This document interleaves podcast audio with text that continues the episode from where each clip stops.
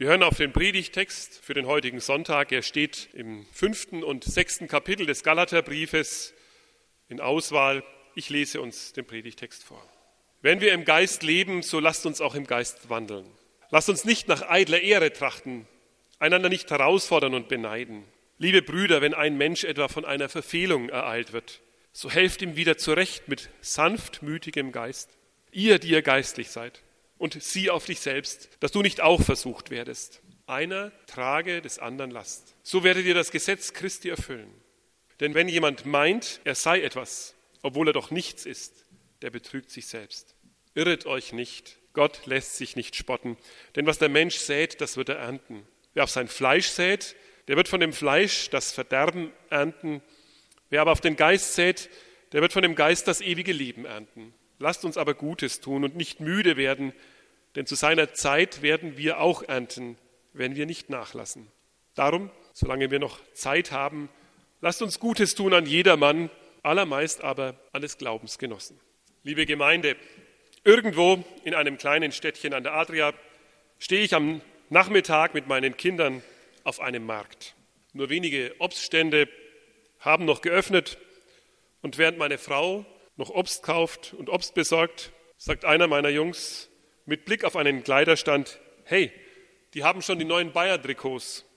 Ich weiß ehrlich gesagt nicht, wie die aussehen und ob das wirklich möglich ist. Also frage ich zweifelnd, echt? Aber ohne auf mich zu achten, geht es weiter unter den beiden Jungs. Da ist bestimmt der Mandzukic auch dabei. Der kommt ja aus Kroatien. Der hat doch erst vor kurzem und ganz schnell den Verein gewechselt, fällt mir ein. Und weil ich mir das gar nicht vorstellen kann, dass da schon ein Bayern-Shirt mit seinem Namen hängt, wird gleich nachgeschaut. Zwei, drei Trikots später wird mir das T-Shirt triumphierend entgegengehalten. Da ist es also. Und nicht nur seines ist da. Das sind Dutzende Schweinsteigers und Gomez und Mandzukic eben auch und viele, viele andere auch. Da können jetzt ganz offensichtlich überall auf der Welt Kinder mit den aktuellen Trikots der Stars ihrer Lieblingsmannschaften unterwegs sein. Das gibt einem schon etwas. So ein kleines Gefühl dazuzugehören, dabei zu sein, nach außen zu bekennen, ich bin ein Fan von dem Helden da. Aber natürlich, das wissen wir, nicht jeder, der ein Bayern-Trikot trägt, ist jetzt auch ein Bayern-Spieler geworden. Ja? Noch nicht mal jedes Vereinsmitglied steht für Bayern auf dem Platz. Und noch einen Schritt weiter möchte ich gehen. Noch nicht einmal jeder Spieler, den sie eingekauft hat, kommt zum Zug. Da gibt es auch tragisches und unglückliche Menschen, die sitzen dann auf der Auswechselbank, manche sogar nur auf der Tribüne. Dann melden sie sich und möchten gerne wieder weg, damit sie irgendwo anders wenigstens zum Einsatz kommen. Das ist aber nicht nur bei den Bayern so. Wenn ihr Clubfans seid, da ist es nicht anders. Warum ich euch das erzähle? Weil ich meine, dass Paulus im ersten Satz unseres Predigtabschnitts, der zugegebenermaßen einigermaßen schwierig ist, ihm zu folgen, wenn man ihn so aufs erste Mal hört, dass Paulus im ersten Satz des Predigtabschnitts um so etwas spricht, was ich euch gesagt habe. Wenn wir im Geist leben, so lasst uns auch im Geist wandeln. Es ist ein Unterschied, ob man zur Kirche gehört oder ob wir die Kirche sind. Ob man ein Fan von Gott ist oder ob man nach seinen Worten lebt. Man kann Gott lieben, man kann an Gott glauben, man kann zu Gott beten, man kann Christ sein, man kann in den Bibelkreis gehen, man kann in die Kirche kommen, man kann seine Lieder singen. Aber der Glaube an Gott, er will und er soll konkret im Leben werden. Er soll unser Leben verwandeln. Also lebt nicht nur im Geist, sondern wandelt auch im Geist. Nicht nur das Trikot tragen, sondern spielen, mitmachen, dabei sein. Das ist nur ein Aspekt von dem, was Paulus sagt. Die Geschichte mit dem Trikot. Das weiß ich. Aber weil das so schwierig ist, habe ich lange gesucht, was kann ich für ein Beispiel bringen, bei dem das ein bisschen haften bleibt. Sonst geht es einem so schnell wieder davon. Im Galaterbrief geht es natürlich um viel mehr. Da kämpft Paulus gegen die Meinung, wir könnten durch die Erfüllung des Gesetzes in Gottes Sinn leben. Er schreibt an die Galater, wir Christen brauchen viel mehr als die Erfüllung des Gesetzes Gottes Geist und seine Kraft, damit Gottes Wille unser ganzes Wesen erfüllt, dass wir durch und durch ganz von selbst so leben, wie Gottes will. Das Gute, das Gott will. Das heißt, es geht eben nicht darum, den anderen zu zeigen, dass ich so und so der beste Christ hier bin und dass ich natürlich zugleich auch der bescheidenste von allen bin. Ihr versteht, was ich meine. Es geht nicht darum, und das sagt Paulus gleich im zweiten Satz, einander sozusagen christlich zu übertrumpfen, naja, wir sind schon ein bisschen besser als die da drüben in der anderen Gruppe. Zum Glück haben wir so viele Gruppen, dass das bei uns praktisch nicht vorkommt. Aber ihr versteht schon, was ich meine. Es geht darum, füreinander da zu sein. Dass die Liebe Christi, die Gnade, von der wir leben, unser Leben so erfüllt, dass es bei uns spürbar und sichtbar wird. Dass es durch alles durchdringt. Es geht darum, füreinander da zu sein und miteinander als geistliche Geschwister zu leben. Unaufgeregt, aber verlässlich. Kapitel 6, Vers 1 schreibt Paulus so deutlich, liebe Brüder, wenn ein Mensch etwa von einer Verfehlung ereilt wird, so helft ihm wieder zurecht mit sanftmütigem Geist. Ihr, die ihr geistlich seid, und sieh auf dich selbst, dass du nicht auch versucht werdest. Also tun wir nicht überrascht, wenn andere, wie Paulus sagt, von einer Verfehlung ereilt werden. Manchmal ist es ja so, als wäre das ein großer Schrecken und etwas Außergewöhnliches, dass es Sünder gibt in der Kirche. Es wird uns ja manchmal auch vorgehalten, ja, was gibt es denn da? Da gibt es ja lauter Sünder. Ja, Moment, wenn ich Paulus richtig verstehe, dann ist das doch logisch von A bis Z. Sonst wären hier ja lauter Selbstgerechte. Es wäre noch tragischer. Wir brauchen uns nicht aufregen, wenn einer unter uns etwas falsch macht und sündigt. Wir selber wissen, wie leicht es uns so gehen kann. Ein alter und erfahrener Seelsorger hat das zu mir und anderen Theologiestudenten einmal gesagt, seid nicht überrascht, wenn einer zu euch kommt und euch seine Vergehen beichtet. Als Christen braucht ihr nicht überrascht sein, dass wir Sünder sind. Wir sind Sünder, die von Verfehlungen ereilt werden. Und das sind Menschen, die diese Erfahrung gemacht haben, die vielleicht nur noch wenig Hoffnung haben und von sich selbst enttäuscht sind, meinen, dass Gott ihnen gar nicht vergeben wolle oder könne.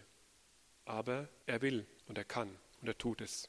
Darum, liebe Gemeinde, hilft natürlich auch der flache Satz nicht weiter, der sagt, na ja, wir sind ja alle kleine Sünderlein. So schnell über Verfehlungen hinwegzugehen, das hilft nicht. Da wird nicht erkannt, welche tiefe Narben die Sünde in unserer Seele und in unserem Leben hinterlässt. Darum ist es unser Auftrag, der Auftrag christlicher Nächstenliebe, der Auftrag für geistlich geprägte Menschen, nicht wegzusehen, nicht drüber hinwegzugehen, nicht zu verharmlosen und auch nicht bloßzustellen und auch nicht zu brandmarken und nicht aufzublasen, wenn Menschen daneben langen in ihrem Leben, wenn sie eine Sünde begehen. Unser Auftrag als Christen aneinander ist, helft einander wieder zurecht mit sanftmütigem Geist. Helft einander wieder zurecht mit sanftmütigem Geist. Ich vermute einmal, jetzt denken hier ganz viele Köpfe genau das Gleiche, das Gleiche wie ich auch denke. Nämlich, ja, das lässt sich leicht sagen. Helft einander zurecht mit sanftmütigem Geist. Von der Kanzel hört sich das prima an. Aber das zu machen, ist ja das Schwere. Das ist ja unendlich schwierig. Das ist doch eine Herausforderung sondergleichen. Ihr habt recht. Ich finde, das ist es. Aber das heißt nicht, dass wir es deswegen nicht tun sollen. Das heißt nicht, dass wir es deswegen hinten anstellen können und sagen können, naja, heute nicht, morgen nicht, vielleicht nächstes Jahr. Das ist die Aufgabe für heute, für morgen, für nächste Woche, und für das ganze Jahr, für jetzt. Vielleicht ist das die größte Herausforderung, die wir als Christen überhaupt haben. Sanftmütig als geistliche Menschen einander geschwisterlich zurechtzuhelfen. Was ist denn so schwer wie das? Übrigens, der nächste Satz, den Paulus schreibt, ist ganz interessant. Ein ganz bekannter Satz, ein wunderbarer Satz. Ihr kennt ihn. Einer trage des anderen Last, so werdet ihr das Gesetz Christi erfüllen. Bei dieser Last ich hätte gerne darüber gepredigt, da geht es um die Krankheiten und die Nöte und die Sorgen, die die anderen haben. Nein, bei dieser Last geht es um die Sünde des anderen, um seine Schuld, um seine Versagen, um seine Verfehlungen, um das, wo er sich vergriffen hat im Ton, wo er vielleicht auch mich beleidigt hat, da wo er daneben liegt, wo er aufbraust, wo seine Schwächen sind, seine Charakterschwächen. Einer trage des anderen Last, so werdet ihr das Gesetz Christi erfüllen. Tja, das ist schon so eine Frage, wenn mancher sagt, na ja, wisst ihr, mein Glauben, den lebe ich daheim, so im Stillen für mich. Da muss ich sagen, wenn das der Auftrag Jesu für uns ist, dann möchte ich wissen, wie du das alleine schaffst. Wenn du die Last der anderen tragen sollst und nicht bei den anderen bist, das geht doch gar nicht. Es geht ja gerade nur dort, wo die anderen sind. Gerade nur dort, wo die anderen sind, die auch Fehler haben, so wie du und ich. Wenn das der Auftrag ist, dann können wir das gar nicht allein. Wir brauchen einander. Ihr braucht mich und ich brauche euch. Und natürlich ist das so, Je besser wir einander kennen, umso eher wissen wir, wo die Last des anderen aufliegt, wo sie anfängt, wo erst seine Grenzen kommt. Also meine Familie, die wissen das natürlich besser als ihr. Würde ich gerne auch da ganz und gar verbergen können, geht aber nicht. Die kennen meine Grenzen noch eher. Und da, wo man miteinander in Kontakt kommt, da wird man das immer wieder entdecken, wo ein Mensch seine Grenzen hat und wo er über diese Grenzen geht und hätte es besser nicht getan. Wenn so eine Last sehr schwer wird, liebe Gemeinde, ich möchte einmal zurück in unser Leben gehen. Wenn wir etwas tragen, was uns sehr schwer ist, dann sagen wir ja, wohin jetzt damit? Ja, ich kann nicht mehr. Wohin soll das jetzt? Wozu soll ich das tragen? Warum denn? Am liebsten nehme ich das doch gar nicht in die Hand. Das belastet mich doch. Dann lasse ich es doch liegen. Also ich habe lange gesucht, aber der Paulus schreibt nicht, wohin damit. Ich hätte euch gern gesagt, ja, im Gebet bringt's vor Gott. Könnt ihr machen, ist sicher nicht verkehrt. Aber es steht nicht da. Paulus schreibt nur, warum wir diese Last tragen sollen. Und jetzt wird es schwierig zu sagen, na, mache ich nicht, lasse ich liegen. Er sagt, weil Jesus sagt, ihr sollt es tragen. Das ist der Grund. Mehr Grund braucht es, glaube ich, auch nicht. Paulus sagt, Jesus will, dass wir aus Liebe anderen an ihrer Last mittragen helfen. Das Gesetz Christi werdet ihr so erfüllen. Was ist das Gesetz Christi? Das ist das Gebot der Liebe. Ein neues Gebot gebe ich euch, dass ihr euch untereinander liebt, wie ich euch geliebt habe, damit auch ihr einander lieb habt. Johannes 13, 34. Wie schön. Das, was der Johannes schreibt, kommt hier bei Paulus im Galaterbrief voll zur Geltung. Jesus will also, dass wir aus Liebe zueinander Lastenträger sind, füreinander. Dass wir wissen, da kommt der andere an seine Grenzen. Da lasse ich ihn nicht allein, da helfe ich mit, dass diese Grenze sich vielleicht ein bisschen weiter nach außen schiebt. Da erinnere ich ihn an etwas, wo er vielleicht etwas Wichtiges vergessen hat. Oder da übernehme ich etwas, wo ich merke, jetzt wird es ihm oder ihr zu viel. Gott gebe uns dazu einen sanftmütigen Geist. Denn das ist, glaube ich, das, was wir am dringendsten brauchen. Wenn wir tragen, dass wir es nicht mit zusammengekniffenen Zähnen tragen, nicht mit Ärger im Herzen, nicht mit Ungeduld, sondern mit Sanftmut. Zum Schluss. Wer trägt, wird müde. Das ist klar. Das weiß der Paulus auch. Darum schreibt er, lasst uns Gutes tun und nicht müde werden. Hm. Warum sollen wir nicht müde werden? Denn es wird eine Ernte geben. Eine Ernte, in der Gutes aufgehen wird. Wir sind ja eifrige, fleißige Menschen. Wir haben immer zu, tun und zu schaffen. Jeder von uns. Zeit hat keiner, weil wir bringen immer zu hervorragende Leistungen und wir gönnen uns sonst nichts. Fast nichts. Es ist gut, wenn wir in unserem Leben immer wieder zur Ruhe kommen. Im Gottesdienst vielleicht, in der Andacht, wenn wir immer wieder darüber nachdenken, wofür tue ich, was ich tue. Was erwarte ich davon, soll in meinem Leben damit aufgehen, wenn ich so viel Zeit meines Lebens dafür investiere? Was erwarte ich für eine Ernte? Und ab und zu mal muss man zurückblicken und nachschauen. Was ist denn da aufgegangen? Da habe ich so viel Zeit hineingesteckt. Was für eine Ernte ist denn da groß geworden für meinen Einsatz? Da muss jeder von uns seine eigenen Erfahrungen machen.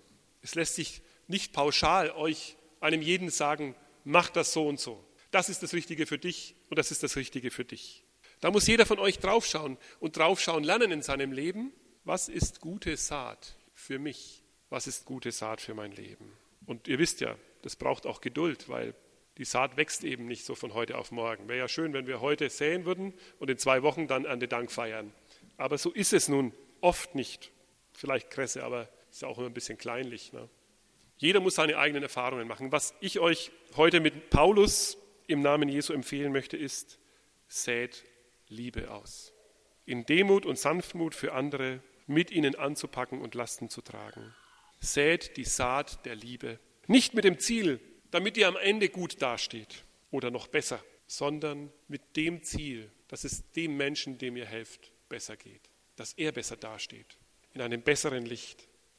Dass ihm etwas gelingt. Und dass er spürt, Gott liebt mich ja doch. Vergesst nicht die Saat der Liebe Jesu. Sie wird auch eine Ernte haben. Amen. Wir haben jetzt eine kurze Zeit der Stille und ich schließe die mit einem Gebet ab. Vater, ich bitte dich nur um eines, um einen sanftmütigen Geist, dass deine Liebe bei den Menschen, denen ich begegne, zu einem guten Ziel kommt, dass sie wissen, Gott liebt mich ja doch, wenn sie mir begegnen. Das mag das Gebet meines und unseres Herzens sein. Amen. Und der Friede Gottes, der höher ist als alle menschliche Vernunft, der bewahre eure Herzen und Sinne in Christus Jesus. Amen.